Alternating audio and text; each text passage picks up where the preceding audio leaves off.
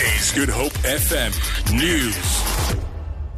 Gauteng Community Safety MEC Sizakele Nkosi Malobane has instructed law enforcement agencies to investigate the assault case of Zimbabwe's First Lady, Grace Mugabe, and to ensure that justice is served.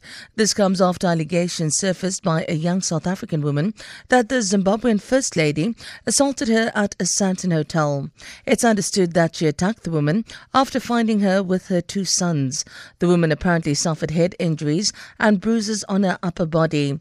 A case of assault has been opened with the police. Nkosi Malobane says such actions are unacceptable. I think it is important to indicate that once we encourage people to come to our country, we also expect people to come here to respect our laws. We can't see leadership from other countries coming here and brutalize our young women in particular.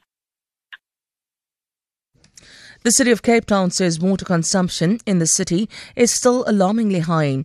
In an effort to help reduce consumption, the city has suggested various water saving methods that residents can try at home. The latest is adjusting the water isolating valves or stopcock on their property to reduce the water flow rate. The city's dam levels currently stand at 31 percent with only 21% of the water being usable. Mayoral Committee member for Water Xanthea Limberg says the city will announce further details on their water resilience plan on Thursday. This comprehensive plan is expected to outline the city's strategy to avoid the municipality from running out of water completely.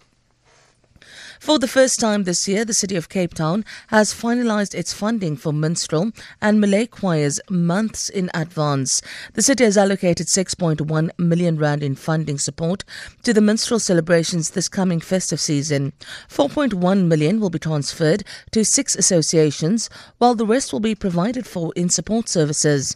The Kaapse Klopse Carnival Association will receive the bulk of the funding at just more than 2 million rand. City spokesperson Zari Nichols this is also the first year that the city has finalized the allocation of funding months ahead of the minstrel and choral choir events.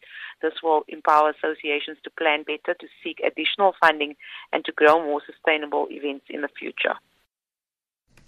Police in India have arrested four people suspected of leaking an episode of the popular TV show Game of Thrones before it was aired. Three of the accused are current employees of Prime Focus Technology, while one is a former employee. Prime Focus has lodged a complaint with police.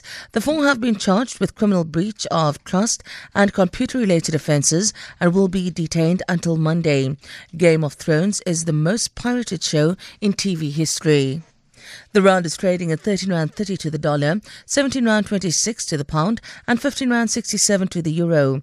Gold is trading at $1,274 a fine ounce, and the price of Brent crude oil is at $50.77 a barrel. For Good Hope FM News, I'm Sandra Rosenberg.